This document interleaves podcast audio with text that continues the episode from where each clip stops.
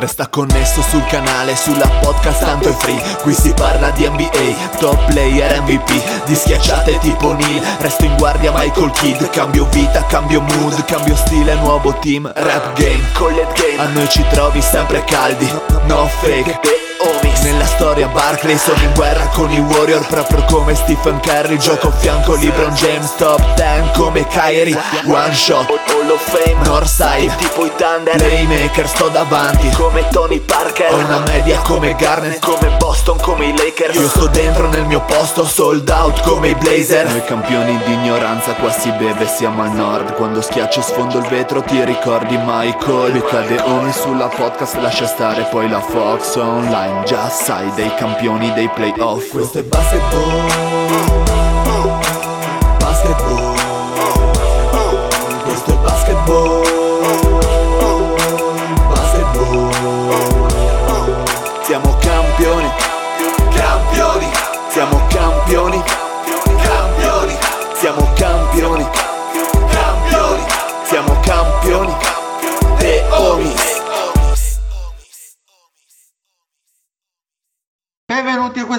nuovissima puntata di The Homies dal vostro Dile 2.0 con me. Ma vorrei sapere com'era l'1.0 a questo punto. Eh, l'hai vissuto sulla tua pelle. Beh, Un saluto adesso- allo zio. Sì, sì, adesso va a silenzio che devo finire di vedere il video, anzi adesso ve lo giro sul gruppo, per secondo me è un grandissimo video di lavoro col tornio questo. Eh.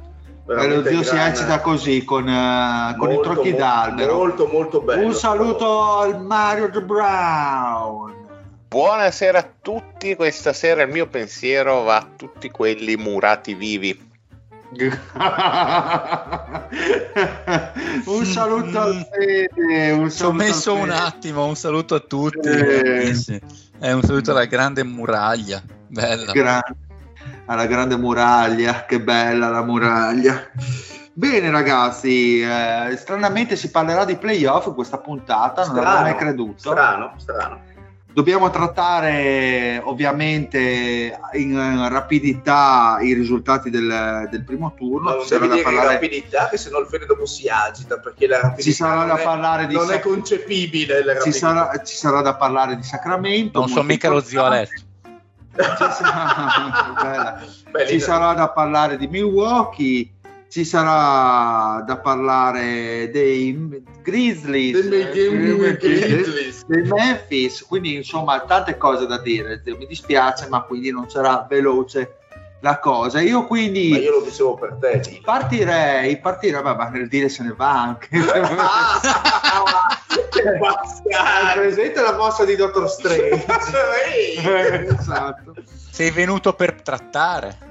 Esatto, esattamente così. Direi di par- partire appunto dal risultato caldo di Golden State eh, Sacramento, Molto caldo. dove i Kings sono stati schiacciati dalla superiorità di Kerry che ha E deciso basta, di e- e basta. faccia punti per No, eh, 50 spaccati, il suo 50 record spaccati. ai playoff. li ha deflagrati totalmente, quindi Mario Alla friulana, bene o male. grande bene male. E quindi Mario, allora questi Kings sono caduti così alla, alla settima gara e noi pensavamo ce la potessero fare, invece Kerry ci ha messo il suo talento sostanzialmente. Ma eh, sì, pensavamo ce la potessero fare. Alla fine hanno fatto serie pari dopo essere stati comunque anche in vantaggio 2-0, eh, aver avuto diciamo occasioni per, eh, eh, per potersi portare anche sul 3-2 e comunque anche il primo tempo di gara 7 è stato in grande equilibrio, abbiamo chiuso noi in vantaggio di poco.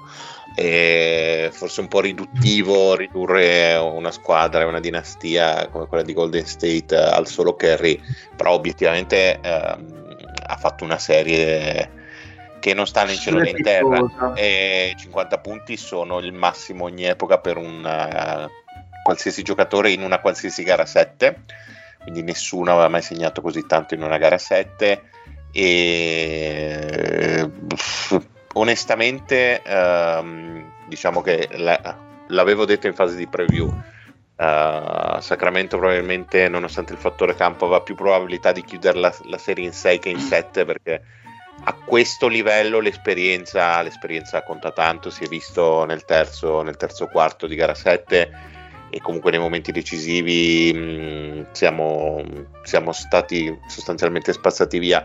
Diceva bene sul gruppo, sul gruppo della Dynasty Panduri che onestamente l'occasione l'ha persa nel primo tempo Sacramento perché Golden State eh, ha giocato parecchio male e si è ritrovata praticamente pari quasi senza essere scesa in campo e una volta che te li porti punto a punto in, uh, diciamo così, in una situazione in cui loro ci sguazzano da oltre dieci anni um, si spiega così comunque il più 20 finale. Resta comunque mm, rimane un po' di delusione anche perché onestamente uh, un eventuale diciamo così sfida con i Lakers per quanto poi anche molto eh, affascinante eh, non ci avrebbe visto battuti anzi secondo me Sacramento sarebbe stata fa- eventualmente favorita in una serie con i Lakers. E mh, mm, quindi un attimo di rimpianto c'è però resta la consapevolezza che qui si è costruito si è iniziato a costruire una base sul futuro perché comunque eh, il core eh, è, molto, è molto buono ed è molto giovane Um, Fox ai primi playoff della carriera ha fatto una grandissima serie, sappiamo benissimo che ha giocato uh, tre partite e un pezzettino con uh, il dito insomma, più importante per un, uh, per un giocatore di basket rotto. Um, Sabonis ad alti e bassi comunque mm. um, ha sì. sofferto l'avversario, però anche per lui, uh, insomma. Però non... una gara 7 di carattere, No, no, assolutamente. Anche lui tutto fatto come poche di persone. Mario, però secondo me mh, ha un pochino sofferto i, i cambi di, di, difesa continui su di lui. Però ho avuto la sensazione, eh, boh, ci, ma sicuramente mi dirai che ci starà vista l'età, che però mi è sembrato combattere nel pitturato da solo eh, sempre da solo contro, contro, Green, contro a volte era di Wiggins, contro Looney. Sinceramente ho visto molto poco Murray, dargli una mano. Eh, eh, Murray non ti puoi neanche aspettare chissà cosa perché veramente cioè, questo ha meno di 100 partite NBA alle spalle, sì, letteralmente Lo so, però secondo me in questa gara 7 se si voleva poi arrivare a, a passare il turno è vero, tu mi dirai sempre che appunto 100 partite, giovane, primo anno, tutto quello che vuoi, però effettivamente a un certo punto Sabonis mi è sembrato veramente in balia, cioè ha messo il corpo, ne ha prese tante e, ed era fondamentalmente da solo lì sotto. Eh. Eh, sì, sì, no, mi, mi, ha, mi, ha, fatto un pochino pena a un certo punto. Allora, sicuramente, ecco, al di là di, mh, al di, là, mh, di Curry, eh, l'MVP della serie tra gli umani è sicuramente Lunei, quindi Madonna eh, mia. quello che doveva essere un punto di forza di Sacramento eh, sì, chiamiamolo, chiamiamolo, umano, uno che prende 20 e passa no, di base. No, no, lo chiamo insomma quelli che sono altri esseri umani che fanno le cose che fanno gli esseri umani. Insomma, Kerry sicuramente ha dimostrato di non essere nella stessa categoria insomma, degli altri degli altri 23 o 28, insomma, quelli che sono. Uh, dicevo che in fase di presentazione si diceva che oltre uh, ai grandi ritmi e, e al, insomma, al, playmaking occulto di Sabonis, uno dei punti cardine di questa squadra era sicuramente eh, la maggior forza a rimbalzo, perché comunque eh, Golden State durante tutta la stagione e poi storicamente è una squadra che soffre, soffre parecchio. Sabonis è il miglior rimbalzista NBA, numeri alla mano, numeri alla mano non Uh, non vincerebbe un ipotetico titolo, ecco nessuno probabilmente lo sceglierebbe come miglior rimbalzista, però numeri alla mano dicono questo, chiaramente gonfiati anche dal pace, uh, dal pace che abbiamo fatto tutto, tutto, tutto, l'anno e chiaramente con dei ritmi così alti si, si generano più tiri, si generano più rimbalzi, e, però Lunei veramente da solo a ha spostato il mondo. Sì, a volte è sembrato saltare in testa a Sabonis. Assolutamente sì, quindi eh, lì sostanzialmente dove, dove, dove, Golden State ha vinto, ha vinto la serie perché comunque uh, è vero la grande serie di, di Curry, però uh, dall'altra parte noi abbiamo avuto uh, quella di Fox e anche di Monk che mh, ultimo ad arrendersi e spero veramente che abbia trovato la sua dimensione come dicevo settimana scorsa. E, mh, d'altra parte anche loro con un Green che sì ha trovato la partita offensiva della vita in gara 5 non credo che gli ricapiterà mai più e dove veramente sembrava Novitsky Uh, però uh, ha saltato insomma, part- la partita per l'espulsione mh, mm, rimediata in, uh, in, gara 2 quindi anche lui è altalenante. Clay Thompson bene quando contava quindi anche lì l'esperienza è venuta fuori pool disastroso quindi si sono ritrovati veramente con l'Unei che ha retto la baracca con una quantità incredibile di rimbalzi offensivi ma anche con una grande difesa a lunghi tratti su su chiunque poi gli passasse, gli passasse sotto mano e secondo me è un altro giocatore che ha spostato tantissimo che è un giocatore che eh, quasi illegale che questa squadra abbia potuto prendere comunque Wiggins che ogni tanto ci dimentichiamo ma mm. anche lui è un'ex prima scelta quindi il talento offensivo ce l'ha se ci mette anche l'applicazione difensiva e mette il suo fisico a servizio della squadra io penso che Golden State uh, potrebbe anche fare un, un grosso scherzetto a, a, tante squadre ancora.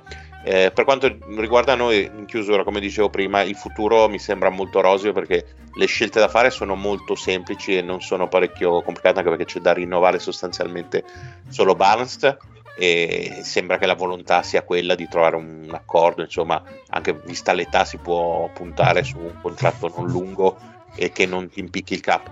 Uh, ci sarebbe poi forse da ritrattare con Monk alla luce di questa stagione, perché comunque eh. aveva firmato un biennale e quindi gli rimarrà un altro anno di contratto e non lo so se vorrà. Dipende un po' che, come l'ha vissuta lui, perché se, se secondo me... Mh, mm, io sono ottimista perché io credo che in questo contesto possa aver capito quanto può dare uh, anche partendo dalla panchina essendo un po' veramente il sesto uomo a briglia sciolta piuttosto che andare a fare la guardia titolare da qualche altra parte. Secondo me ha trovato veramente il contesto giusto in cui gli hanno detto tu entri e fai il cazzo che vuoi e, a noi va bene così. E, um, io credo. Però i soldi sono soldi. È vero che i soldi sono soldi, ma ha avuto già, per quanto la sua età sia giovane, diverse esperienze negative. Io credo che l'entusiasmo della serie. Sì, sì, lo spero. Comunque è un giocatore che tutto sommato puoi sostituire, sarebbe comunque eh, ottimo tenere. Io mh, mm, sicuramente su Barnes sarei un po' più ehm, un po' più reticente a lasciarlo andare via perché serve, serve veramente tantissimo. Però l'anno prossimo io credo che Sacramento già oggi si può dire che possa tranquillamente di nuovo partire per avere il fattore campo a ovest in una serie playoff. Sì, beh, insomma credo che i presupposti siano quelli per Sacramento.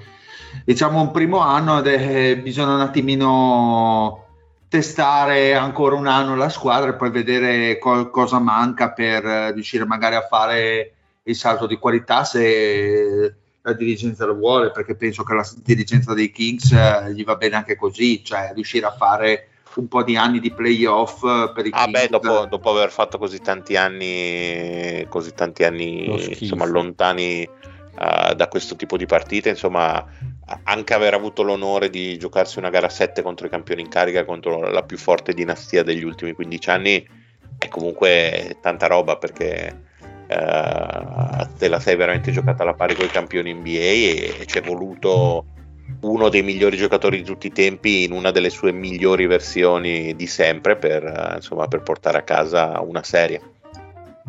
Perfetto, direi di andare avanti io con uh, i Lakers Memphis, Lakers che si impongono su Memphis 4 a 2, una serie comunque interessante perché tra trash talking, uh, uh, LeBron che spazza il Dylan Brooks, Dylan Brooks che scappa dal, dalla sala stampa che tra l'altro è stato anche multato per 25 mila dollari appunto per essersi sottratto sue, ai suoi doveri diciamo eh. Eh, mediatici. E poi tra l'altro la notizia di, di oggi di eh, stanotte che il suo Memphis non vuole rinnovare Dylan Brooks giusto l'ha già come... mandato in culo.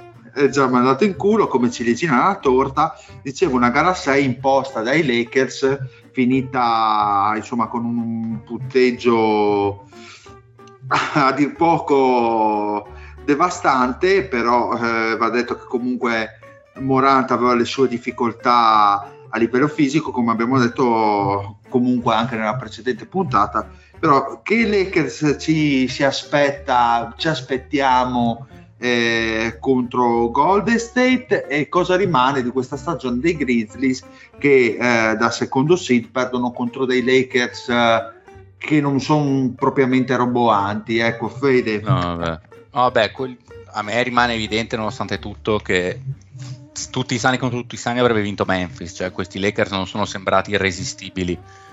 E, esatto, cioè, cioè, hanno fatto una bellissima gara 6 Lakers difensivamente. E Davis è stato clamoroso D'Angelo esatto. esatto, sì, cioè che è stato il top scorer eh, per, sì, per loro, ci mancherebbe, cioè, partitone della Madonna però insomma i, i, Grizzlies secondo me ne avevano un pochettino di più, avevano due assenze importanti che gli cambiavano completamente le geometrie della squadra e quindi il futuro è sempre lì, probabilmente togliere dal cazzo di Lombrus che ha giocato una serie dal punto di vista prima di tutto offensivo, offensiva perché è stato bocelliano come piace a dire a noi altri eh, perché non ha fatto canestro veramente mai e difensivamente è stato scherzato. Ma, sì, è stato al massimo pari, cioè non è stato assolutamente un, un fattore positivo. Mm, Morant ha risposto presente, Bane ha risposto presente, Jaren Jackson ha risposto presente, si riparte così. Vedranno, credo, se riusciranno a mettere su un altro eh, esterno un po' più d'ordine rispetto a Dillon Brooks eh, e l'anno prossimo anche la Ravia che sarà un secondo anno che comunque è un bel tiratore che può avere più senso probabilmente cioè, anche loro il Kyle Anderson è vero vero, vero. in Minnesota è vero che probabilmente a livello di di età e di progetto non aveva più senso ed è il motivo per cui l'hanno scambiato però ecco in una serie del genere Avrebbe un giocatore così di ordine che comunque sa come muoversi all'interno delle spaziature senza chiedere praticamente mai il pallone, tiratore abbastanza affidabile e avrebbe fatto la differenza rispetto a un Dylan Brooks. Eh, non aveva più senso, non aveva più senso, però magari adesso erano loro al secondo turno. Sì, sicuramente, però è ovvio che hanno puntato un po' più su, su un core giovane eh, con tutti ovviamente i rischi del caso, perché ovviamente quando ti vai a giocare del, una, un, una gara, un, primo tour di playoff dove dai dei minuti comunque a Roddy, dove dai dei minuti a eh, Zaire Williams, dove dai dei minuti a, eh, a questi giocatori qui, vuol dire che le, le, le, insomma, questi sono i giocatori che tu puoi offrire, quindi vuol dire che hai rinunciato a dei, a dei giocatori, a dei veterani che sicuramente avrebbero fatto molto comodo in una situazione del genere contro ah, dei Lakers che, che dell'esperienza fanno praticamente il loro eh, il loro cavallo di battaglia e probabilmente eh, appunto come dici tu aggiungi un Adams come centro anziché Tillman e probabilmente già qui vedi un pochino di differenza anche se non è uno ecco. scorer non è però sai quella cattiveria quel, eh, quell'esperienza da playoff che in certe occasioni fa sicuramente utile fa sicuramente esatto. bene boh mancava Vernon Clark mancava Kennard insomma sì avevano avuto eh, diciamo delle assenze importanti Morent comunque si è anche infortunato non era al 100% direi che la frittata è fatta per Memphis peccato perché sarebbe stato bello vederlo vederli contro Golden State piuttosto che i Lakers che sono raffazzonati, però... Beh, a me non dispiace come confronto, eh, in realtà è abbastanza, affasc- è abbastanza affascinante. Dai. Sì, sì, è l'ultimo confronto che potranno avere probabilmente. Esatto, è l'ultimo, probabilmente l'ultimo confronto LeBron Kerr. Ed è, ed è fra due squadre che non vivono il loro momento migliore entrambe, eh, perché sì, anche il... Sono nella fase il del Tom, tramonto. Il Thompson, visto contro Sacramento non è sicuramente nella, nella fase migliore, anzi uh, Wiggins uh, ha secondo me cappellato molti minuti in gara 7 contro Sacramento perché ha sbagliato quattro tiri liberi di seguito in un momento importantissimo dimostrando che non è un giocatore fondamentalmente né affidabile né con le palle eh, ci mette volontà ma poco altro e Mi, quindi pia- secondo me è mi- una mi- sfida mi piace sta, sto contrario di opinioni tra te e Mario riguardo Ma a vabbè, vabbè, ma ho capito, ma eh, cioè, parla da uomo ferito, cioè, grande poeta. e quindi sicuramente è una sfida tra due non dico decadute ma tra due, due squadre che stanno terminando un ciclo eh, entrambi in questo fine ciclo hanno ottenuto dei risultati dei successi e, e secondo me la sfida non è, eh, non è del tutto scontata perché i Lakers secondo me più giocano e più acquistano, eh, acquistano consapevolezza e potrebbero anche acquisire minuti efficaci di LeBron. Perché se acquista un pochino di, di forma fisica, cioè di, di tenuta nell'arco della partita, insomma, avere un LeBron da, da 25 punti costanti, 25-28 punti costanti e, e presenza sul campo, insomma, eh, po- potrebbe, potrebbe non essere scontata questa serie. Dile, io ti inviterei a leggere a tutti il messaggio che ha appena scritto su WhatsApp Lorenzo, che lo sento bello carico. Eh. Ragazzi, bestemmia, vi avviso che mi girano come non mai. Se va bene, 15 minuti arrivo e distruggo tutto. È la volta buona che ci denunciano. Perfetto. Attenzione, quindi attenzione agli strafalcioni del Lorenzo che tra 15 minuti potrebbe veramente darci momenti di grande, di grande gioco. Rimanete grande con noi, non ci abbandonate, eh, mi raccomando. Assolutamente. E E mi raccomando Mario, tu che sei abile in questo, cerca di veramente di tirargli fuori il peggio. No, comunque eh, ci c'è ha ovviamente della ragione lo Zio dice che sono due squadre sul viale del tramonto, cioè sono entrambe due squadre che se non sono all'ultimo anno poco, stanche. poco ci manca, Mm. però chiaro che in questo Ovest eh, particolare eh, non, non si sa assolutamente mai, comunque alla fine eh, una delle due arriverà alle conference finals e poi su serie secca può succedere veramente di tutto. Quindi soprattutto Vabbè. i Warriors che io personalmente vedo avvantaggiati nella serie, non so cosa ne pensate voi, io Sì. li, li vedo avanti, anch'io. Però eh, per potrebbero morti benissimo. Cioè, con... non ho capito, scusami. No, Ma- andare per morti? No, no, no, no, no, assolutamente. So- perché comunque un equilibrio l'hanno trovato. Eh, perché è vero che possiamo dare degli alibi a, a Memphis, però comunque sono riusciti a fermare la verve offensiva di Bane, nonostante comunque Morant fosse leggermente acciaccato, comunque è un giocatore di primissima fascia e sono comunque riusciti a limitarlo. Quindi è una squadra che quando Dio, trova il, fiducia... talento, il talento c'è perché comunque Davis, LeBron li hai messo vicino, come abbiamo sempre detto dopo la trade deadline, eh, li hai messo vicino ai giusti comprimari che fanno comodo alla squadra co- all'ecosistema di questi Lakers. Non giocano un bel basket, però il talento c'è, diciamo, overall della squadra.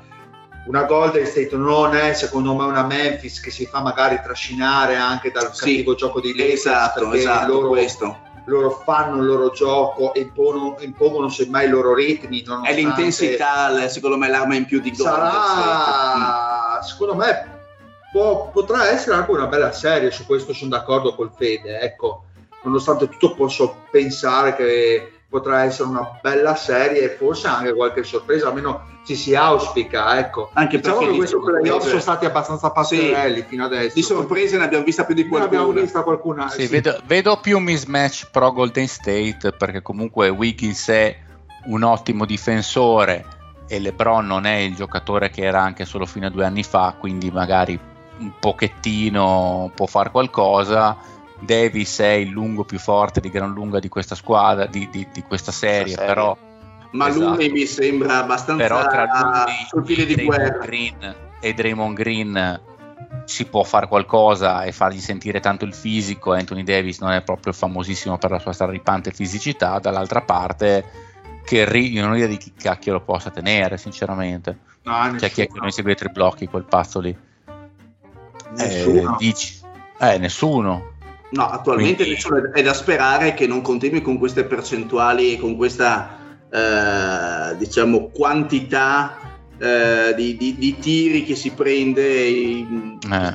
ovviamente Se non ha un calo fisico suo, lui per uh, alto chilometraggio, ma non credo che non ho mai visto particolari cali in carry a livello di playoff, se non ha proprio qualche cosa che si inceppa per Golden State, sì a rigor di logica diresti che i Warriors sono avvantaggiati. Me, a livello di intensità Golden State riesce secondo me a creare molto più ritmo di, di, dei Lakers beh, certo, eh, e anche il talento generale secondo me mi sembra a favore della squadra di San Francisco um, può, secondo me, sono le serate dei singoli, cioè nel senso una serata Russell, LeBron eh, di alto livello, secondo me possono impensierire. Cioè, è una serie che secondo me vede, vede favorita Golden State, ma però un 4 a 1, 4, no, no. 4 a 2 secondo me potrebbe anche 4 stare. 4 a 2, no, no, ci, ci, ci, è una serie che si gioca comunque. Eh. Esatto, esatto, esatto. Bene, Dile. Bene, direi di andare avanti con uh, i risultati di Suns Creepers, uh, boh, dei Suns ne parleremo in maniera esaustiva uh, nella serie Ci sta, parliamo dei Clippers.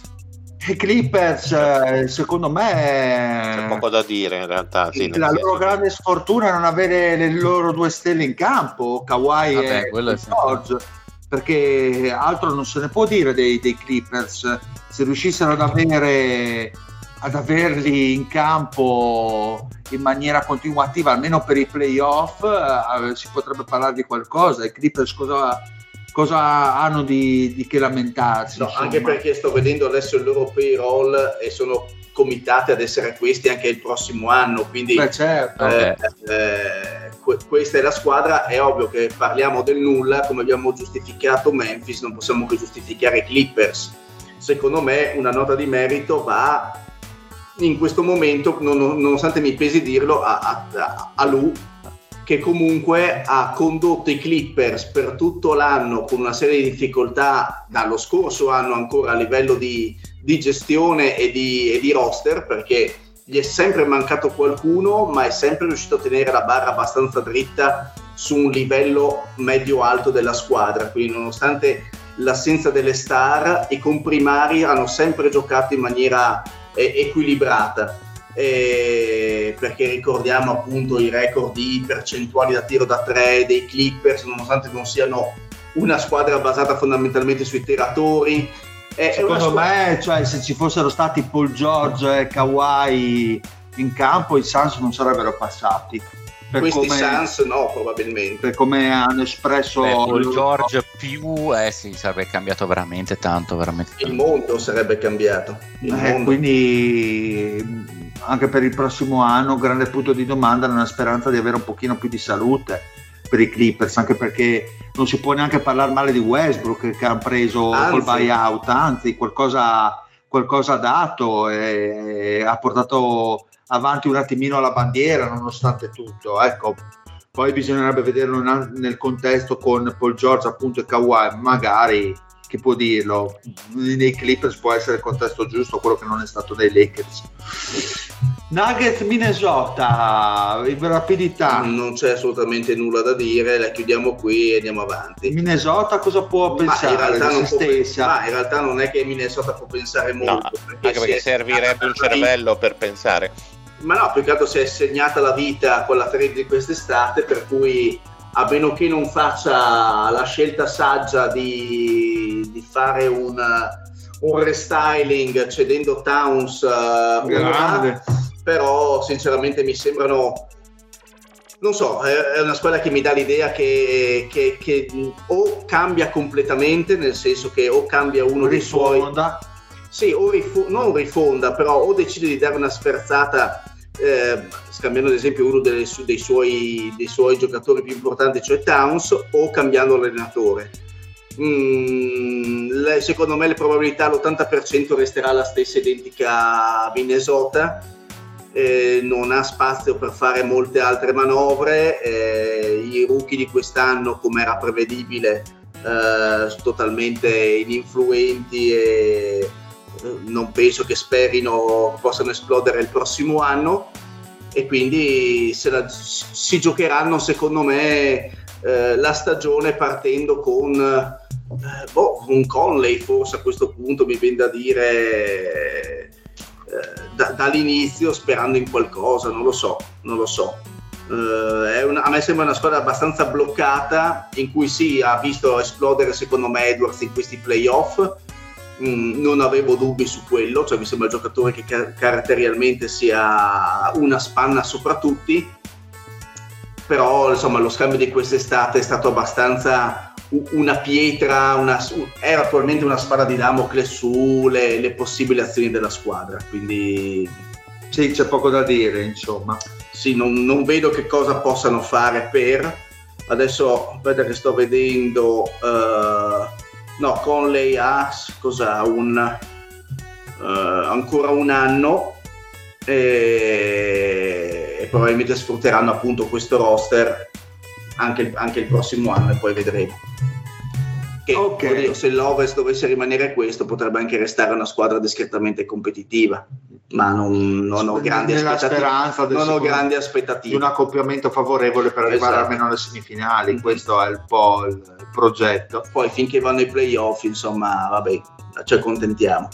E Celtics, eh, passiamo all'est, Celtics Atlanta, Atlanta riesce a strappare con due grandissime prestazioni di Trey Young, due vittorie su Boston, cosa che secondo me gli fa uh, onora una squadra così organizzata e forte come, come Boston, ma poi ne parleremo eh, con, uh, diciamo in, con lo scontro di semifinali conference dove spoiler ha vinto fila. no, dovevo ancora vederla. Eh, eh, sì. che grande spoiler. Invece degli Atlanta, cosa possiamo dire per questa stagione un po' strana, un po' pazzeriella? Sali e scendi, poi due partite strappate a Boston. Che idea ci siamo fatti su questi Hawks? Che futuro possono avere? Che margine c'è? Si può ancora credere in questi Atlanta? Non diamo per morti gli Hawks? Oppure è un progetto che piano piano si sta arenando anche lei nel, in questo limbo dei primi turni? Ma, eh, io sulle due vittorie non farei molto affidamento perché comunque sono arrivate sostanzialmente con la serie eh, esatto. già morta e seppellita con Boston uh, che spoiler ha avuto anche lo stesso problema stanotte eh, non ha ancora diciamo così ehm, impostato il gioco sulla giusta difficoltà ehm, perché insomma stanno un po' giocando al gatto col topo a maggior ragione dopo, dopo l'uscita di Milwaukee. Atlanta, boh, eh, ne abbiamo parlato tante volte eh, grazie alla collaborazione con Binance, eh, è in un limbo in cui veramente si fa fatica a vedere come possano uscirne. E siamo sempre qui a parlare delle stesse cose. E sembra che al momento attuale a livello tecnico il loro valore sia questo. E forse anche lì ci siamo fatti un po' abbindolare dalla finale di conference dell'anno scorso ma onestamente anche quella mi è sembrata molto episodica. Infatti quest'anno che avrebbero dovuto ehm, diciamo dar seguito a quella prestazione insomma una squadra giovane in crescita che fa le finali di conference ti aspetti quantomeno un altro tipo di stagione. Poi insomma ci possono essere delle attenuanti perché insomma le problematiche le abbiamo sviscerate diverse volte. Il futuro di Atlanta uh, resta ancora un po' indecifrabile per me. Io sono un po' più pessimista rispetto, rispetto a un ipotetico futuro eroseo.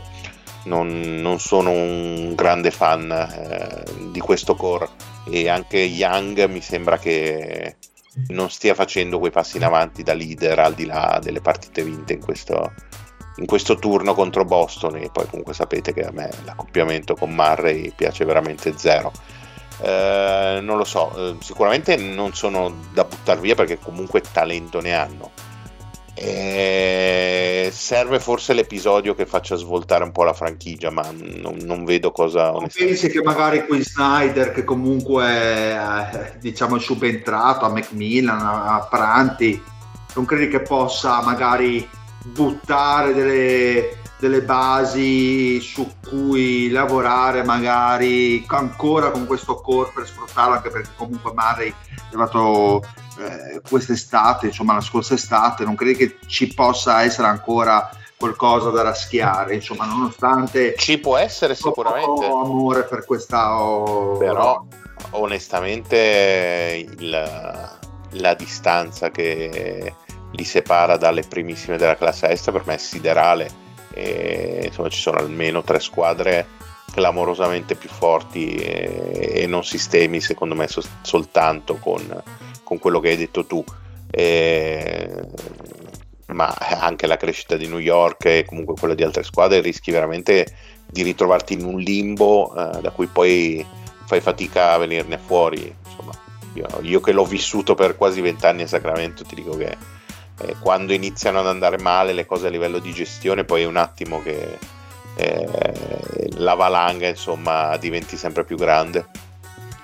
Fede, zio, cosa ne pensate voi di questi Hawks? Ma secondo me è la sensazione che qualcosa intendono muovere perché mh, mm, secondo me ci sono molte aspettative, il cambio di coach ne è una riprova. Sì. E, e secondo me lasciando stare, secondo me Capelà potrebbe essere uno dei, mh, mm, di quelle figure che, che, potrebbero cambiare aria perché comunque ha un contratto relativamente breve, mh, mm, ricco ma non ricchissimo e, e, è un giocatore che per certi punti di vista, l'ha dimostrato anche nei playoff, può comunque fare ancora delle prestazioni. Eh, secondo me è una squadra che potrebbe affidarsi a Okongu ehm, però sicuramente c'è bisogno di altro perché, perché ha, ha, dimostrato di essere molto molto fragile. La coppiata Mare-Young mh, non si è dimostrata efficace sinceramente da giocatori non più di primo pelo, ci si aspettava molta più sintonia fin da subito, forse si sono un pochino pestati, eh, pestati i piedi l'un con l'altro eh, adesso dal prossimo anno partirà il, il, nuovo contratto di DeAndre Hunter che, che, secondo me se in salute è un giocatore non dico che vale quei soldi cioè stiamo parlando di 20-21 milioni l'anno però insomma potrebbe andarci vicino. Eh, secondo me la grande, la grande delusione è John Collins che da giocatore eh, dal gioca- da, dalla squadra della finale di conference eh, non, è stato più, non è stato più quel giocatore, secondo me non, mh, mm, lo diciamo sempre, non ha più senso che, che, sia in questo roster, secondo me è un pochino il... Um, il froncourt di questa squadra deve essere un, un attimino rinnovato, è lì che c'è qualche, eh, problema. Qualche, qualche, problema anche perché fondamentalmente Young Murray li hai creati, li hai voluti non avrebbe molto senso modificarli ora, però secondo me si vuole, si vuole puntare a qualcosina in più in quelli di Atlanta. Questa è un pochino sì, la mia opinione. Sì, mo- molto dipende da, dalla capacità a questo punto di Snyder di far coesistere le due stelle della squadra, direi. Cioè, deve convincere assolutamente Young a giocare in maniera un poco diversa, mi sento di dire, perché altrimenti non avrà avuto senso metterli insieme quei due. Concordo con te, zio, che uno dei papabili a, a, a cambiare maglia sia Capelà perché Okongo comunque è cresciuto e sembra che abbia quella lateralità, quella fisicità pur non essendo altissimo che può essere utile anche per 30 minuti e non solo per i 21-22 che sta giocando quest'anno, mi, sento di dire, anche per far giocare magari Collins in maniera un poco diversa. Sì, però mi sembra un, un giocatore che abbia po- un pochino perso eh, un pochino la strada Collins, non so come definire, forse ha bisogno eh, di... Ma, ma non è colpa sua, sono tre anni che sostanzialmente è, sempre lì tra le persone che... Sì, devono essere tradate, ormai sì, sì, è abbastanza diciamo al confine del però, regno. Però siamo sempre lì, Dile davanti a, a, un problema che nella carriera di un giocatore professionista c'è e viene fuori soprattutto di, di, di quel livello, dipende sempre come tu reagisci. No? Quindi Beh, secondo certo. me a questo punto dovrebbe proprio cambiare ambiente per vedere se può tornare comunque un giocatore in grado di spostare qualcosa. Bartolucci! ah, ma è venuto a trovarci finalmente il famoso Lorenzo della redazione di Catenaccio. Ciao Lorenzo! Bartolucci, mio bell'uometto! Buonasera a tutti e sei mannaggia, carico, ma, mannaggia a chi, a chi so io lassù nell'alto dei cieli. Ah, ma lo sappiamo niente. anche noi, lo sappiamo non, anche noi non, non, non, dico nient'altro perché sono, io. perché non voglio, non voglio condividere questa mia frustrazione con il Fede che poi dovrò evitare, editare. No, no. Quindi... Però raccontaci cosa è Però successo. Raccontaci cosa è successo, bravo Ve lo, rac- ve lo, racconta a microfoni spenti. No, no, no, no, no, no, no, no non esiste. Ma quanto puzzavano Lorenzo? Comunque, ehm, questo, questo, manipolo, questo manipolo di, di fazzendieri praticamente mi fazzendieri? ha... Che fazzendieri? Grande, è un po' come l'epoca di Dante, no? I fazzendieri. Sì, vai Lorenzo. Facce, fazzendieri mi ha, mi ha praticamente bollito un'ora di vita e adesso recupero ora. Comunque, cioè, buonasera a tutti. Quante, quante cose hai imparato in quest'ora con loro? Ma assolutamente niente. Bene, allora puoi il migliore amico di... dell'uomo è la doccia, giusto Lore? No, allora, eh, tra l'altro grande disclaimer, io non vorrei che i presenti si siano sentiti tirati dentro dalle mie parole con il no, discorso no, del, del, del, del, del rollare sigarette. Era, no, no, no, io... Per, per... Ma te cosa Ma chi se ne frega, ho 40 anni. Io, io non fumo, però la doccia in effetti. Il, il dire c'ha le spalle larghe.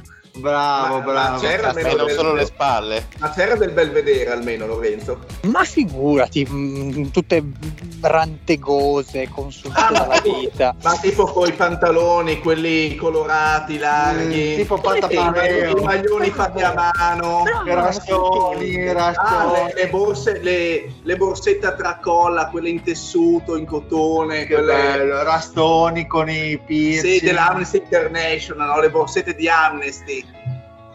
Esatto, esatto, esatto, esatto. Save, save the planet, save the children. Vabbè, eh, Michael Jackson. In, in, in, eri in un centro sociale? Dov'eri Lorenzo? No, no, no, no, no, no ero ero in un... una Scusa, situazione eri, qua. In... Eri in motoscafo con Carla Racchete, sembra. Save the world. Na, na, na, Bene, allora Lorenzo, visto che sei così carico, puoi parlarci dei Knicks? Molto bene Lorenzo, molto bene. Sì, eh, ma è venuto un aneurisma. è, è, morto per la troppa puzza. No, no, vi Ero stavo scrivendo. Ah. ah, non si può dire, non si può dire. Eh, Beh, detto, sul motoscafo, chiaro. Sul, sul motoscafo, sul motoscafo, certo. Comunque, di cosa stavate parlando di bello? Se mi date un secondo entro in casa. Ma allora, stavamo facendo il classico recappone. Ah, eri fuori a bestemmiare sul piano in rotolo, che bello. Allora, stavamo facendo il recappone del primo turno, parlando del, degli esclusi, dei vincenti, le solite cose che ci allietano in, quel di maggio nel nostro ah, eh, Lorenzo, io nel frattempo che tu entri in casa mi rollo una cicca, scusami. benissimo, benissimo, rientro tra tre minuti. Ciao ciao. Ciao. Ma come tra tre minuti? Eh sì, cosa parliamo per, tre, per tre minuti, ragazzi? Bene, andiamo avanti con Milwaukee, con Milwaukee Miami perché i pazzi sono usciti, ovvero Lorenzo. E, grandissima Onesto. sorpresa, grandissima upset. Insomma, Miami vince su Milwaukee eh, 4-1, un pronostico che nessuno si aspettava, onestamente. Anzi, Se non lei, vorrei... forse. Forse, esatto, che ha fatto un stramega punto. No, ha sbagliato. Ha quella, sbagliato lei. aveva messo i Bucks vincenti 4-1, invece Miami ci sorprende. E... Però quello che forse più Fede, magari dinne, parla un pochino sì. tu, quello che più sorprende è il post serie, cioè Uh, eh, ma era anche era anche abbastanza prevedibile che venissero fuori vista la debacle.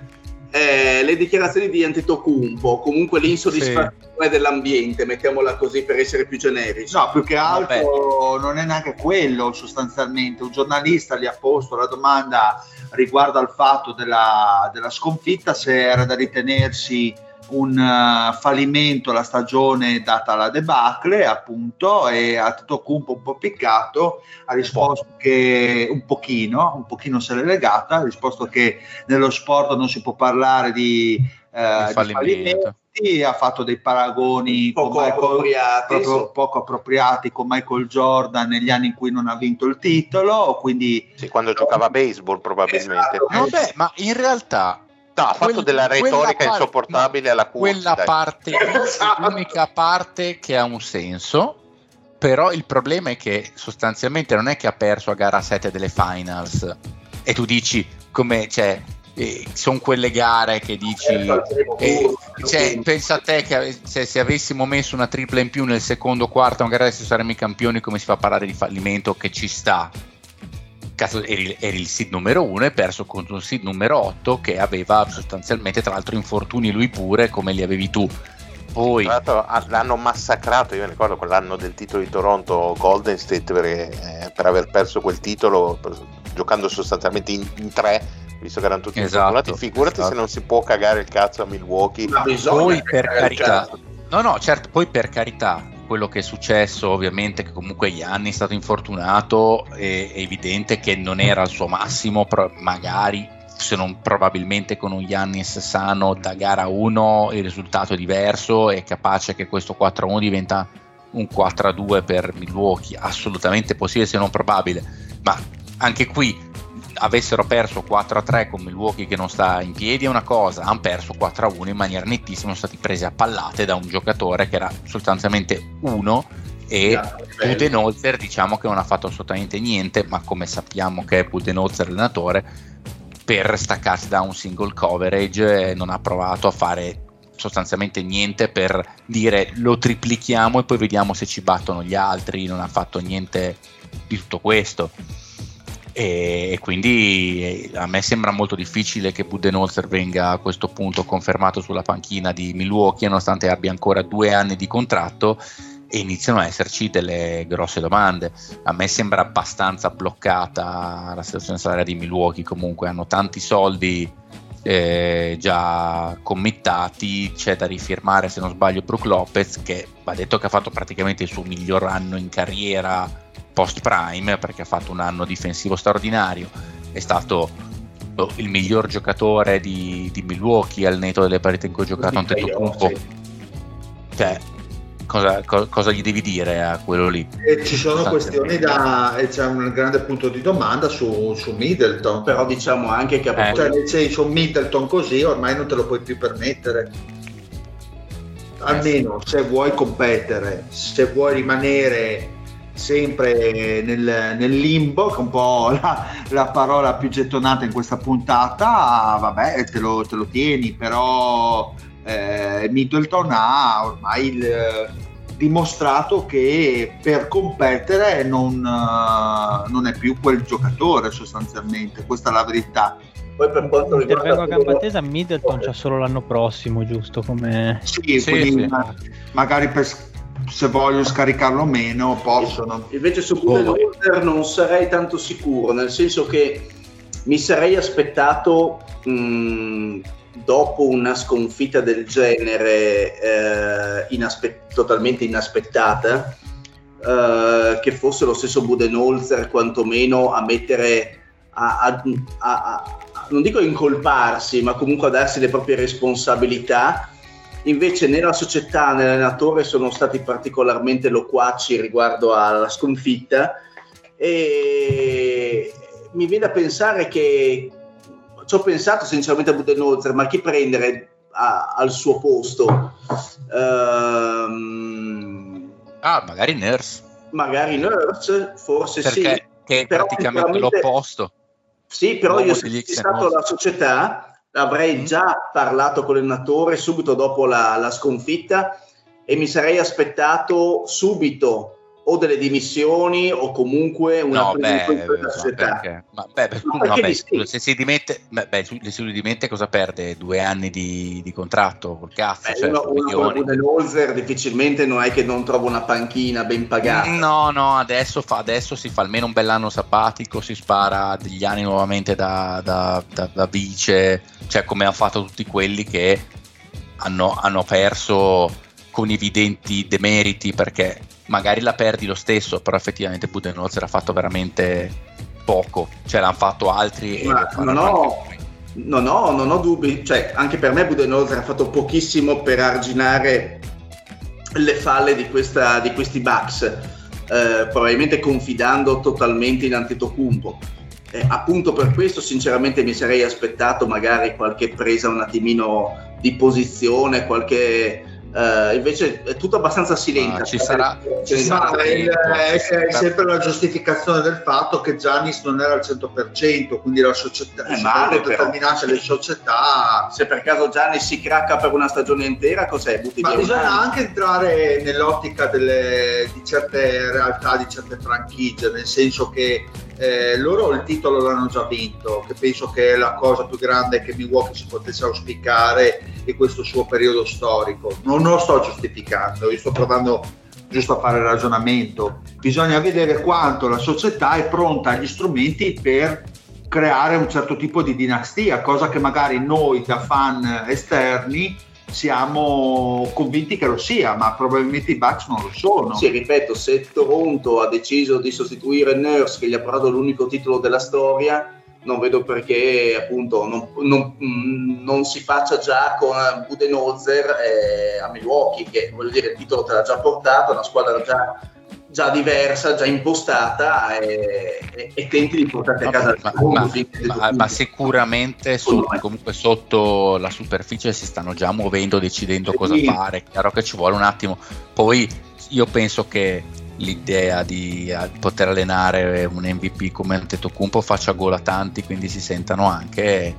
Cioè, devo poi, vedere un attimo, poi... sarà un po' Poi andando sul discorso propriamente di Antetokounmpo, è, è il suo discorso di, eh, diciamo di fine serie riguardo appunto a, a, diciamo alle disfatte sportive, tutta quella retorica come diceva insopportabile, l'ho trovata abbastanza stupida come cosa, soprattutto a un giocatore che eh, compete per un titolo NBA che ha un, un'alchimia abbastanza complessa e dove devi avere veramente fame di vincere, trovarsi giustificazioni dicendo non è stata una disfatta ah, mi fa abbastanza cagare, come mi, fa, mi faceva abbastanza cagare la stessa eh, intervista post serie dei Suns eh, contro Dallas dell'anno scorso cioè uno, uno sportivo prende, deve prendere anche delle responsabilità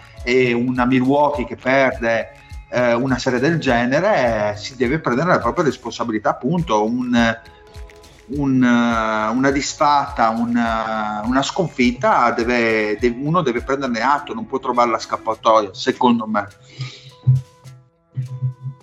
poi Fede finisci il discorso che volevi fare. No, no, no, beh, il, no, beh, il discorso era semplicemente quello che comunque mi sembra che a livello tecnico meglio di come sia adesso Milwaukee è difficile che lo possa essere, quindi sì. se devono provare a cambiare qualcosa l'allenatore, fine, fine poi di, della storia, mm. secondo me. Cioè, si è visto che ci sono dei problemi di X e NOS, eh, io proverei a prendere un allenatore più possa fare più variazioni sul tema, poi qualche allenatore interessante c'è in giro, io penso che inizieranno a guardarsi attorno.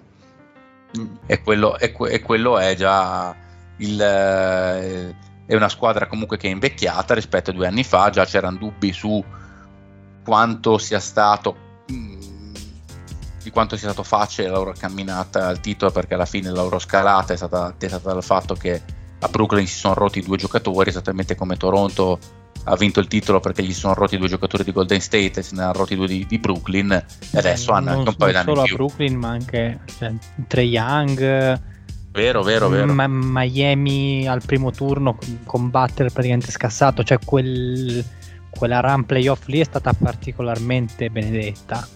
Molto molto vero eh. molto vero. Quindi eh, poi secondo me Milwaukee quest'anno era la squadra più forte, tutta sana, però non ha mai dato, ha sempre dato un'idea di fragilità quest'anno, non so se avete avuto la stessa idea che durante la regular che non fosse mai a pieni giri di motore ah, sì, esattamente. in maniera particolarmente rovinosa sì, però, però voglio dire sembrava che fosse appunto a giri a giri bassi diceva infatti mm. durante tutta la stagione sono a giri bassi dai si stanno mantenendo per i playoff poi vediamo veramente i veri Milwaukee quando le invece prove saranno un pochino più probanti invece, eh, invece abbiamo visto che i veri Milwaukee erano questi qua che si sono fatti eh, prendere eh sì. a calci in culo da, sì. eh beh, da beh, nelle fa, comunque fa parleremo sicuramente Certamente, Beh, Pazzo, ti sei calmato? Vuoi parlare? Sì, di sì, sì, sì, dai. Okay. dai vuoi, vuoi fare, allora, ti facciamo fare un bel discorsone sui Knicks perché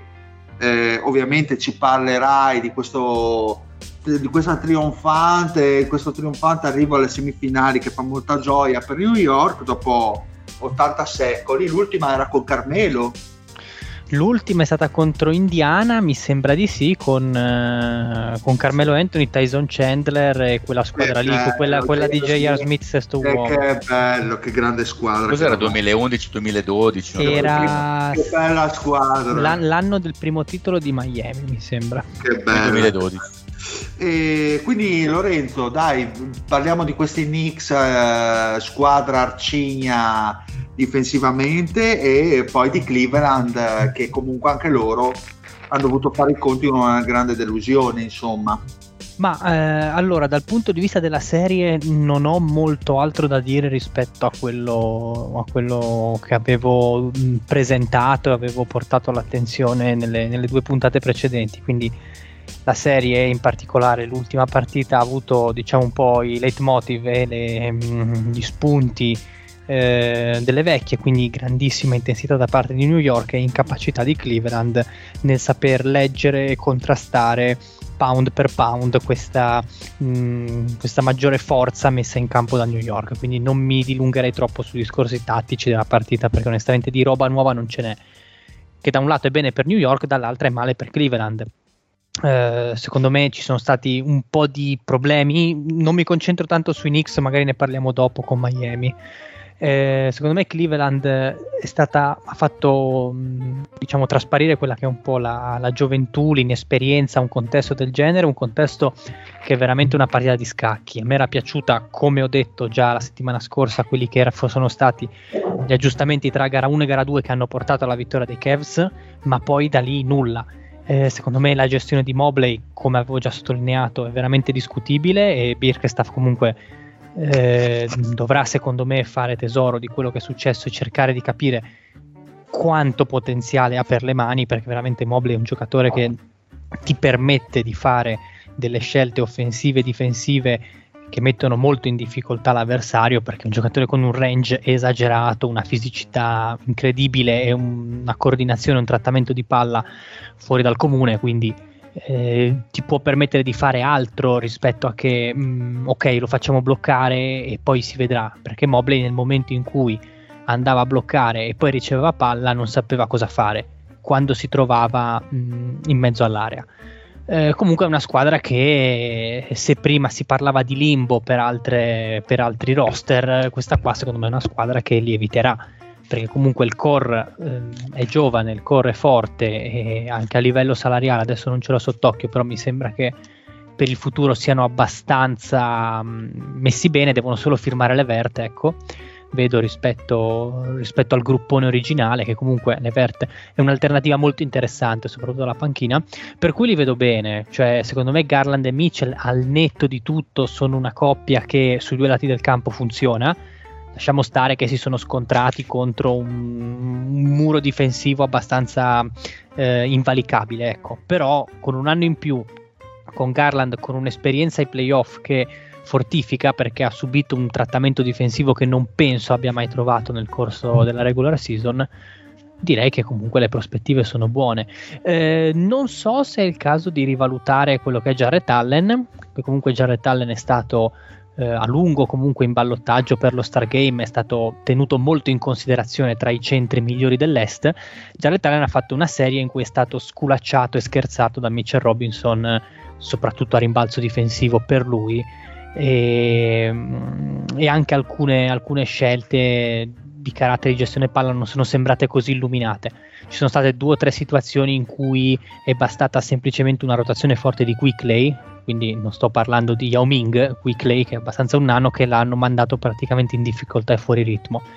Questo forse è l'unico, l'unico punto un attimo da attenzionare, poi per il resto mi sembra che sia una, una buona squadra. Non so voi se avete degli altri spunti, se no parliamo dei Knicks e dei Miami. No, andiamo avanti. Eh. Cioè, Cleveland deve trovare un'ala, un'ala seria, cioè alla fine qualcuno che gli apre il campo di più tra 3 e 4. Eh. Ecco, esatto, quello, quello è uno spunto che mi era mancato, sì che non ho detto, anche perché esatto, una delle, delle scelte tattiche drastiche di Tibodo nei momenti di difficoltà era lasciamo spazio a Okoro, Osman eh, o chi per lui perché tanto ci possiamo concentrare sugli altri non serve ovviamente un 3 eh, superstar da massimo salariale o da 90% del cap, secondo me serve il classico come piace dire al Fede il plug and play, cioè il giocatore eh sì, che, proprio lui.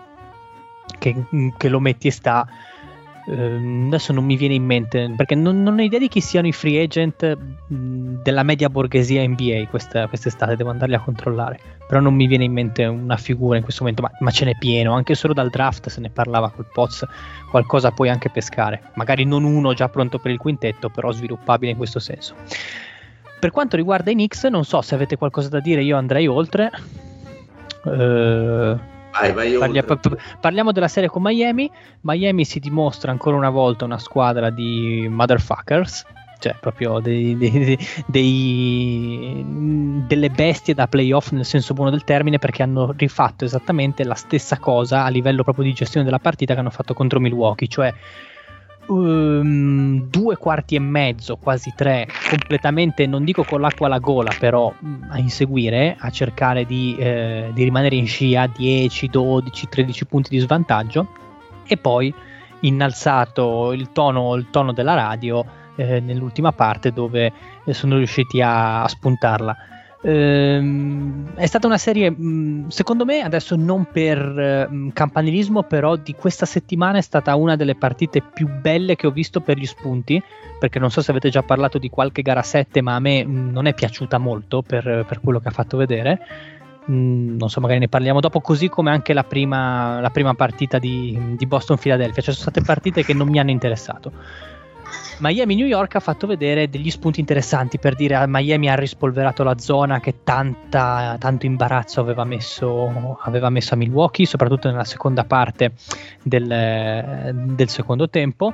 I Knicks hanno cominciato mh, molto forti eh, sfruttando quello che è stato un accoppiamento che mh, aveva fatto bene a Milwaukee, cioè eh, Vincent che comunque una guerra sottodimensionata che nella serie con Milwaukee aveva praticamente annullato Middleton, eh, ha provato a fare la stessa cosa con Barrett. I Knicks gli hanno fatta pagare inizialmente, isolando Barrett, mandandolo tanto sotto canestro, cercando di fargli trovare delle ricezioni dinamiche. E Barrett comunque ha fatto un primo tempo che mh, ti faceva dire cavolo forse finalmente abbiamo trovato un leader perché il primo tempo di gara 1 di RJ Barrett è un qualcosa che scaccia via tutte le polemiche tutte le critiche che gli avevamo mosso ecco diciamo fino a due settimane fa. Proprio sicuro eh, tiri in isolamento tiri dal palleggio cioè un, un, un, un repertorio offensivo di tutto rispetto e, ehm, dall'altra parte, secondo me, Tibodos è troppo fissato. Dall'altra parte, inteso come la parte del metacampo difensiva dei Knicks, Tibodos è troppo fissato con la scelta di un quintetto difensivo molto basso con Josh Hart da 4. Josh Hart da 4 che è stato violentato il più delle volte da Butler, l'ha portato praticamente sotto canestro, ha fatto quello che voleva e questo diciamo ha contribuito un po' a scalare il, sol- col solco del secondo, del secondo tempo. Eh, Miami che nel primo tempo ha avuto una fluidità mh, mm, molto sospetta della serie che non trovavano dei tiri comodi, non avevano una circolazione di palla sul perimetro che gli ha permesso di trovare delle triple buone, l'ha, l'ha ritrovata improvvisamente nel, nel, secondo tempo perché Lauri è salito in cattedra, Lauri che non faceva una partita del genere ai playoff non tanto a livello statistico perché comunque non ha fatto dei numeri trascendentali quanto a livello di presenza diciamo proprio sul campo era da un sacco che non lo vedevo così leader, ecco, diciamo, e ha aiutato ecco, a ritrovare la fluidità offensiva. Ehm, per il resto, poi, secondo me, eh, New York l'ha persa per assurdo nel momento in cui si è scavigliato Butler. ehm, era sotto di 6 o 7 punti, non mi ricordo al momento dell'infortunio di Butler, Spolstra ha tenuto in campo il 23 che era palesemente ehm, praticamente forse al 20% sua, del suo effettivo valore, si vedeva che zoppicava, non aveva alcun tipo di, di fisicità ecco, da mettere in campo e New York non l'ha attaccato neanche un possesso.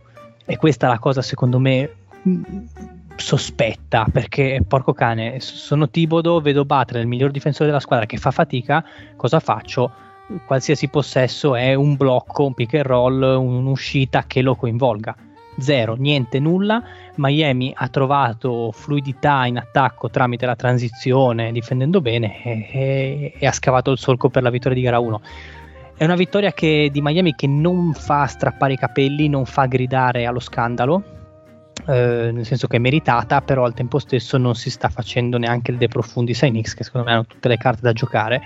A maggior ragione se Butler non, non guarisce o non rientra al 100% dal problema che ha avuto. E in tutto questo, comunque, grande prestazione di Knicks senza Randall, che ha fatto che forse finalmente ha trovato quello che è il suo ruolo, cioè spettatore non pagante dalla panchina, sesto uomo eh, e prima mascotte cheerleader della squadra. Perché comunque pur con un po' di talento in meno, mi è piaciuta molto di più questa New York in attacco, molto più fluida, molto giocatori tutti molto coinvolti. Per dire Obi Toppin che ha fatto una partita magari non scintillante dal punto di vista delle percentuali, però dal punto di vista proprio della presenza, del, del farsi trovare pronto, nel coinvolgimento, nel toccare tanti palloni, ecco quello sì, molto molto bene. Quindi Perfetto. non è una serie finita. Scusatemi, ho monopolizzato, vedevo che non mi interrompevate, quindi ho detto, boh, vado. Ah, no, vado. no, no interessante. per fare minutaggio. Tra l'altro, a furia di tutte le cose di cui parleremo dopo, parleremo dopo, credo durerà otto ore questa, per la gioia del Dile questa puntata, visto che stiamo solo rimandando argomenti. Eh, boh, eh, non, so di quello, non so quali sono le cose di cui avete già parlato. Adesso andiamo, andiamo veloci, vero Dile? Eh, parliamo di Philadelphia Boston e Philadelphia. Ma... Ma allora. Tra l'altro, scusate, quindi visto che ne avremmo dovuto parlare dopo, cioè ora, a voi è piaciuta per chi l'ha vista? No, no, no. Allora, no, cioè, come partita, stato, no, per niente. È stata una partita eh, sostanzialmente di regular season, eh, dove eh, da una parte sicuramente l'assenza di Embiid, dall'altra, eh, come dicevo prima, il fatto che Boston in questo momento ancora eh, debba togliersi sostanzialmente la tuta eh, da riscaldamento e ha portato, ha portato una, una, partita che veramente a livello di uh, playoff aveva pochissimo, uh, grandissime percentuali da ambo le parti, è stata sostanzialmente una mezza sparatoria con uh, credo 40 punti di, di Boston nel primo tempo nel pitturato che sono la miglior prestazione uh, di un primo tempo di una, di una, qualsiasi playoff quest'anno, di una qualsiasi gara di playoff, e, ma è stato uno spettacolo sostanzialmente uh, poco, sono d'accordo con, con, Lorenzo, poco, poco interessante, ci ha detto veramente poco questa partita, ci ha detto che uh, senza Embiid c'è bisogno del, di Boston che non difenda e di un Arden al suo massimo in carriera per punti in una partita di playoff, però se questo Arden che come dice bene il Fede non salta veramente nessuno, ti segna in faccia 45 punti, vuol dire che il tuo approccio è stato quello, quello sbagliato, secondo me Boston uh, ha giocato con la consapevolezza di poter fare uh, tanti punti in più dell'avversario, uh, si è trovato una serata sostanzialmente molto buona per quanto riguarda i tiratori di Philadelphia. Uh, nonostante un Maxi non scintillante per tre quarti, ma quando contava nel quarto quarto è stato decisivo, così come è stato decisivo Reed, il sostituto di, di Embiid nel finale, insomma tra, tra, rimbalzi e liberi decisivi, comunque quando c'era da mettere la sostanza l'ha messa. Boston ha un po' pasticciato, soprattutto nel finale, però da qui a dire che ci sia una serie, soprattutto con Embiid, Uh, in queste condizioni vediamo se giocherà la prossima. In teoria avevo letto che dovrebbe tornare per gara 3. Eh, Questo è quello che, che avevo diciamo, letto. diciamo che la sensazione è che Boston dovrà impegnarsi parecchio se vuole perdere questa serie al di là della sconfitta di questa notte perché non lo so quanti altri gettoni possa avere Arden non so quante altre volte Melton possa essere questo mm. eh, diciamo è anche, è anche, vero che mh, mm, ho notato un pochino di, secondo me un pochino di superficialità in alcuni atteggiamenti di Boston, in alcuni, uh, in alcuni passaggi. Tipo, nei 48 minuti, cioè sì, sì, proprio sì. tutta la partita. No? Hanno, sì, palle perse abbastanza... solo, solo, ad attaccare sostanzialmente. Esatto, e quando, e quando fila sicuramente dovuta anche all'assenza di Embiid ha deciso a tratti di mettersi in zona 2-3 eh, Boston invece di far girare la palla come una squadra insomma, della, della maturità della squadra di, dei Celtics eh, ha iniziato un attimino a sparacchiare un, un, un pochino a casaccio e, e, se non hai la serata in cui ti entra veramente di tutto eh, sono poi quelle situazioni che possono anche eh, far sì che il tuo avversario in, in, in, difesa ti mette in difficoltà e magari in attacco ti può creare un allungo mi è sembrata appunto una Boston un attimino un, un po' troppo distratta su cose sulle quali dovrebbe eh, essere, sul pezzo. essere sul pezzo. Non anche... a caso, zio, quello che dici tu è vero, anche perché alla fine i due giocatori che gliela stavano facendo vincere a Boston erano, sono stati Smart e Orford, che sono insomma i due giocatori di esperienza e quelli che si tirano meno indietro, insomma, quando c'è da fare a pugni metaforicamente parlando e anche non metaforicamente parlando quando si parla di smart.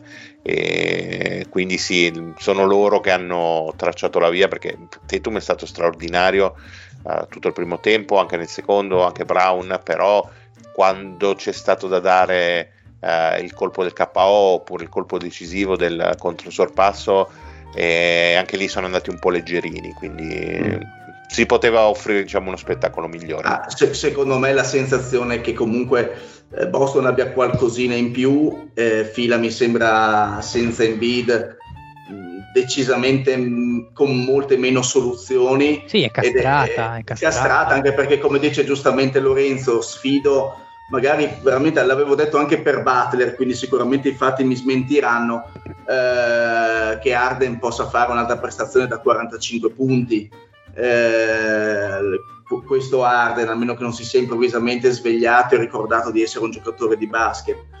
Ma eh, sai cos'è? È stato talmente libero nel primo quarto, nel primo tempo, che insomma ha messo i primi cinque tiri, glieli hanno concessi talmente, talmente easy che l'hanno praticamente messo in ritmo loro all'inizio e, Ma, da lì questa tutta discesa. Non so, io ho visto anche nel, nella prima frazione, cioè nei primi due quarti, un, dei tiri di Arden che effettivamente eh, sono quelli che ovviamente lui sa fare in step back, ma eh, con l'uomo davanti che si è preso e, e li ha infilati. Sì, no, ma ha preso eh, fiducia, insomma, esatto, ha preso fiducia e non so appunto quanto Arden, perché insomma i fatti poi lo testimoniano, eh, possa essere in grado di fare un'altra prestazione balistica di questo livello.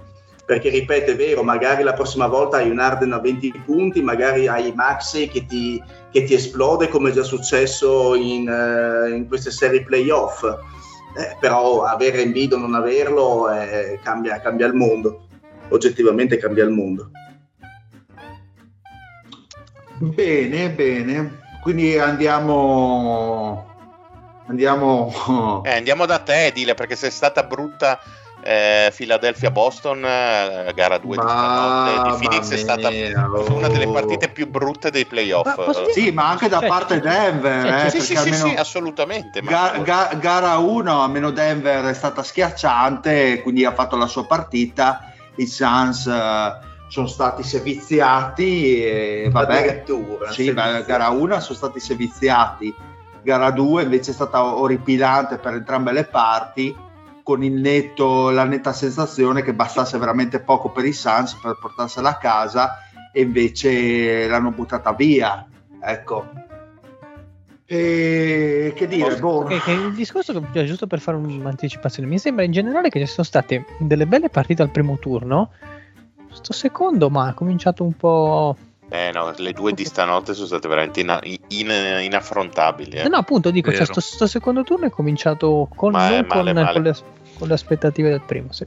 Tra l'altro, Dile, permettimi di dire, gara 2 che ho visto proprio oggi pomeriggio, cioè l'ultimo quarto di, di, eh, di Phoenix è stata una cosa imbarazzante, sembrava veramente eh, l'Oklahoma di, durante Westbrook, 2 contro 5 costantemente, non, non c'è stato veramente nessun altro tipo di, di soluzione offensiva. Era Beh, quello, allora, quello... È chiaro, no, no, è chiaro, chiaro, che la mancanza di Chris Paul, che si è infortunato al terzo quarto, ti manca un po' ti, certi ingranaggi, però non puoi pensare che contro la miglior squadra dell'Ovest tu possa fidarti solo a due giocatori e pensare che possa bastare. Cioè, nell'ultimo quarto eh, Jokic non è mai stato messo in difficoltà, mai puntato in difesa. Perché cioè, nel, in, gara, in, gara u, in, gara, 1 non è stato mai messo in difficoltà Jokic. No, no, ma infatti dire. lui gioca sul Damian, jo- Damian Lee della situazione, cioè lui fa libero, tanto non lo attaccano mai di, di Ayton si occupa Gordon, ma eh, invece di cercare dei mismatch si va eh, costantemente a battere la testa con questi due, che è chiaro che sono due dei migliori attaccanti NBA, ma alla lunga 2 contro 5 non vince veramente nessuno. No, no, ma sono completamente d'accordo con te.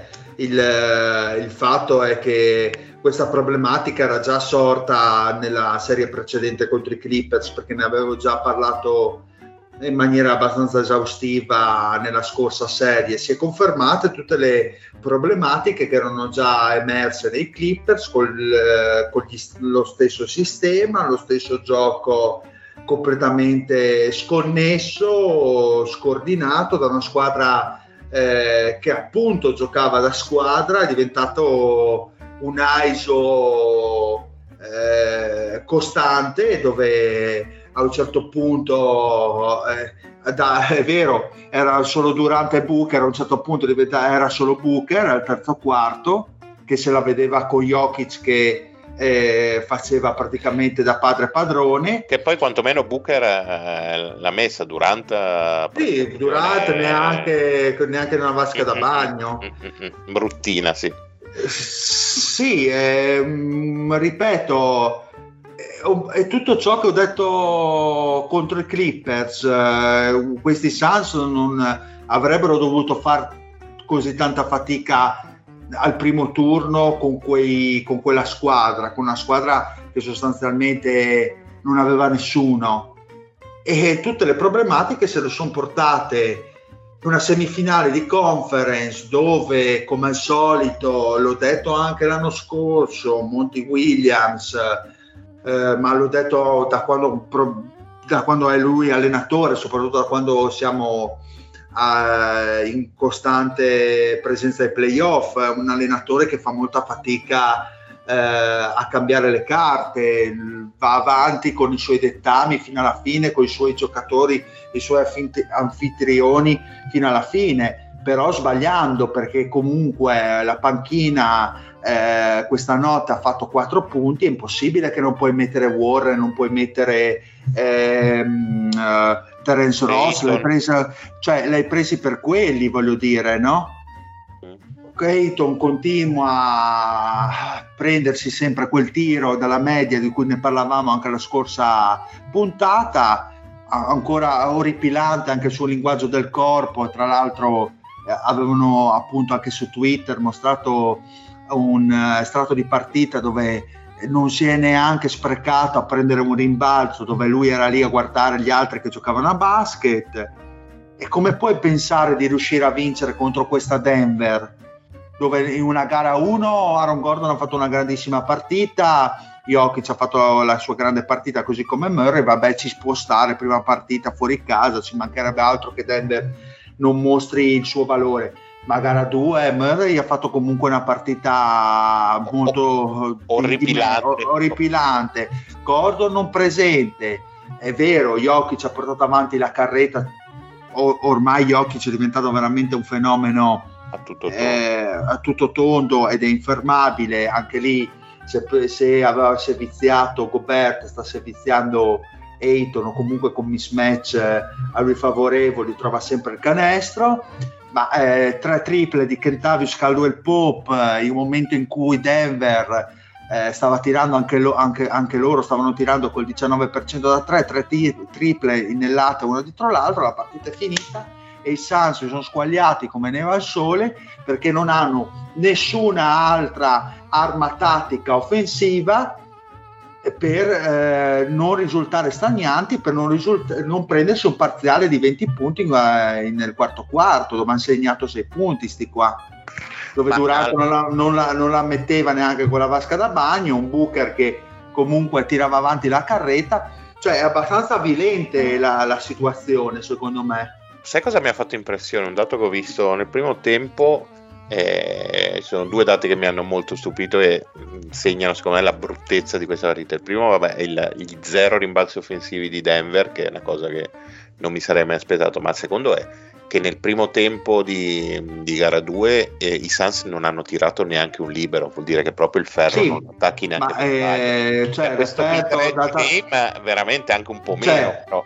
Esattamente, cioè da tabellino a referto eh, sono 5 tiri liberi, eh? scorsa notte. secondo tempo, sì. Cioè... Cioè, voglio dire, almeno in gara 1 15 tiri liberi se li sono presi, questi qua 5. No, ma 5, poi voglio dire, ma 5 in una partita, in una partita 5, in cui fai, fatichi anche nel mini basket. Voglio dire, ma ti verrà in mente che la prima opzione deve essere cioè, lì io, il ferro? Allora, ho la mia speranza, la mia speranza ovviamente da fan, però la vedo molto grivia tra l'altro io non vorrei essere stato profeta in patria perché nel mio bracket ho messo vincente Denver 4-2, come se me la sentissi qualche, un po' per scaramanzia, un po' per come me la sentivo, però cioè, voglio dire, o cambia veramente qualcosa, perché lì c'è, non è una partita, non sono partite che finiscono per dei possessi andati male, allora lì puoi dire ma magari tatticamente si può, possono fare qualcos'altro, lì proprio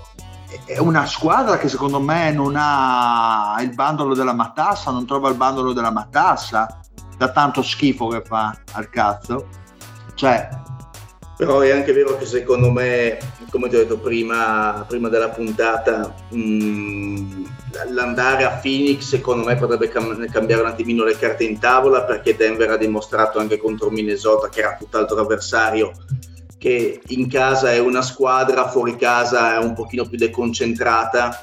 Eh, c'è l'altura non... poi, l'altura, la famosa ma, altura. Ma, ma, più che altro secondo me è una serie che potrebbe tornare a Denver sul 2 a 2 eh, ma dipende anche ehm, come sta Chris Paul, eh, perché eh, sicuramente un'alternativa a Chris Paul non c'è, però è anche vero che Denver non è questo, questo bunker, eh, non è questa squadra assoluta. Eh, però onestamente ragazzi voglio dire... Eh, sì, perché non hai un'alternativa a Chris Paul, perché se tu avessi avuto un backup point guard eh, degna di questo nome che non è Cameron Payne negli ultimi due anni a questa parte probabilmente l'assenza di Chris Paul pesa fino a un certo punto perché a parte un quarto quarto nella, eh, ai playoff contro i Clippers eh, Chris Paul vabbè eh, per l'amor di Dio sempre generale in campo ti, ti fa i suoi assist però a livello offensivo cioè è, è molto limitato ormai quindi eh, se tu avessi avuto un sesto uomo di questo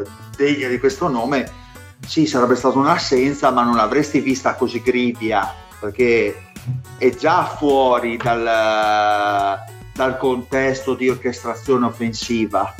Lì la soluzione è mettere Booker eh, da point guard e provare eh, con eh, Okoji da 2, potrebbe essere la soluzione, Okoji da 2, Craig e Durante e Ayton, questa la vedo come possibile line up eh, nel caso che Paul dovesse saltare le prossime partite, però devi mettere vicino anche chi sta in panchina e che può farti eh, il canè quanti punti ha fatto la panchina? 4 punti ha fatto. molto bene molto bene. E quanti tiri liberi hanno tentato me li ridici che 5 mi è piaciuto il tuo rant sui, sui 5 Eh vabbè, cazzo Mario, porca puttana, cioè voglio dire mi hai dato un assist lì incredibile, cioè una squadra brutta, sono proprio boh.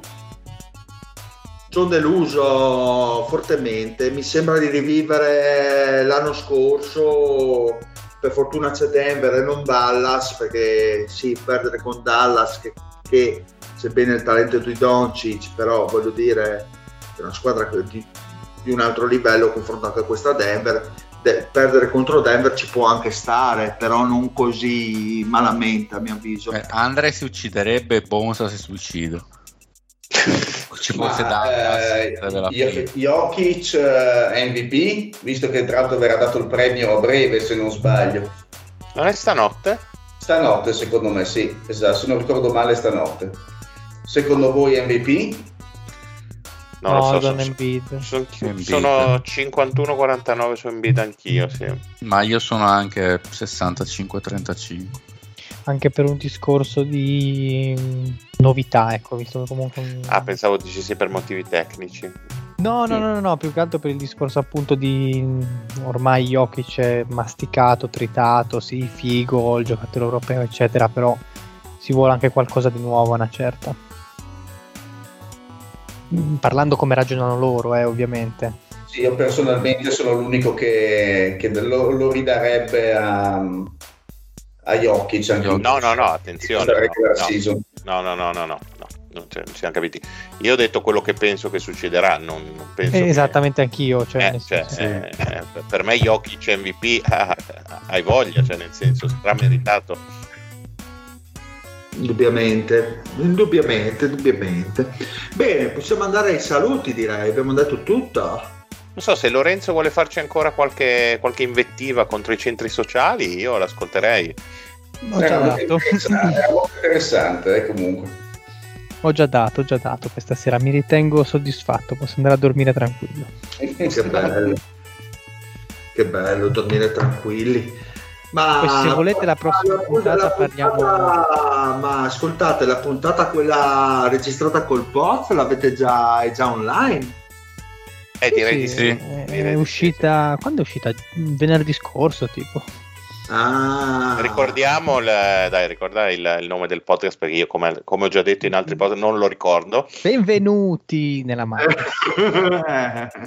D'altronde il Marione già ricorda troppo spesso Catenaccio, quindi insomma direi che Gran- Grande podcast nonostante i miei compagni di redazione. Quindi benvenuti nella Madness, ma dove si trova Lorenzo? Su Spotify? Sì, su, su- su Spotify comunque cercate su Twitter l'account ufficiale, ci sono tutti i link, tutti, tutti i rimandi, però no, su Spotify dovrebbero essere attivi, credo su tutti i maggiori aggregatori, quindi Apple, Google, li trovate un po' dovunque. Inve- Invece nella Pro Shen, nella puntata Pro Shen col Poz ci saremo io e lo zio. Ma intanto è, tu- è tutto da dimostrare perché voglio- bisogna vedere se vi presentate, è tutto da vedere. Finalmente sì, aspettiamo giovedì, ma prima di... Prima No, di... io ci sarò. E invece tra due settimane parola. dal Poz si presentano il Pat e l'Eddy, quindi non per loro. Ma Fede, tu ci sarai dal Poz Sì, no? fra due la, la Patti. Eh, Ma la scortesia è incredibile, mamma mia. ma Fede, ma ci sarai dal Poz? È una zozza di Crespellano, la lui. No, no, no, no, no, no, no, che scortesia. Eh, ma Ti che, prego non farlo. che persone. Vabbè, fra tre settimane c'è Justina, così siamo tutti contenti. Eh, Mamma mia, ma veramente Beh, poi ci mettiamo, la, la- la- ci mettiamo la strega di Superga, cioè ci mettiamo tutto. Manca solo un'infa a quel punto. No, no, no, no, no, vabbè, dai, ok. Vabbè, sì. No, ma quindi non hai risposto alla mia domanda, Fede. Ci sarai giovedì? E ci dovrei essere, devo capire un attimo le tempistiche che mi ha sballato un po' lo zio con la proposta di iniziare un po' più tardi. Devo vedere come sono messo. Ha dato la colpa a me questo bastardo. Eh, pensa a te, bestia. Ma tanto col no, pozzo, ma anche col pozzo ve la cavate agili, un'oretta e via. Non- Sì, sì, quello aiuta, quello aiuta. Allora, dite pure che siete amici nostri che vi abbiamo mandato noi, eh, tranquilli. Allora sicuramente non registreremo. Comunque, Bene, andiamo al saluto. Saluto al Mario. Ciao a tutti, ascoltate tutti i podcast del mondo. Bravo, un saluto. Pezzo di merda. Un saluto a Lorenzo. Buona serata a tutti e se ho offeso qualcuno prima, cazzi tuoi. Un saluto al Fede. Bella regas, eh, sono tra le persone offese, quindi niente, me la prendo nel culo, cazzi miei. Bella. Un saluto allo zio. Un saluto al Fede per aver parlato di Garnett anche in questa puntata. ah, io ero prontissimo, Eh, io ero pronto. libro, bel libro. Dillo Ma al fate dealer. uno speciale. Ma fate un audiolibro sul canale del, del Eddie e Perfetto. Un saluto anche dal Dile, ascoltate Catenaccio. Viva la figlia! Merda. Sono un genio. Natasha from St. Petersburg, she was a trapezist. Vladimir from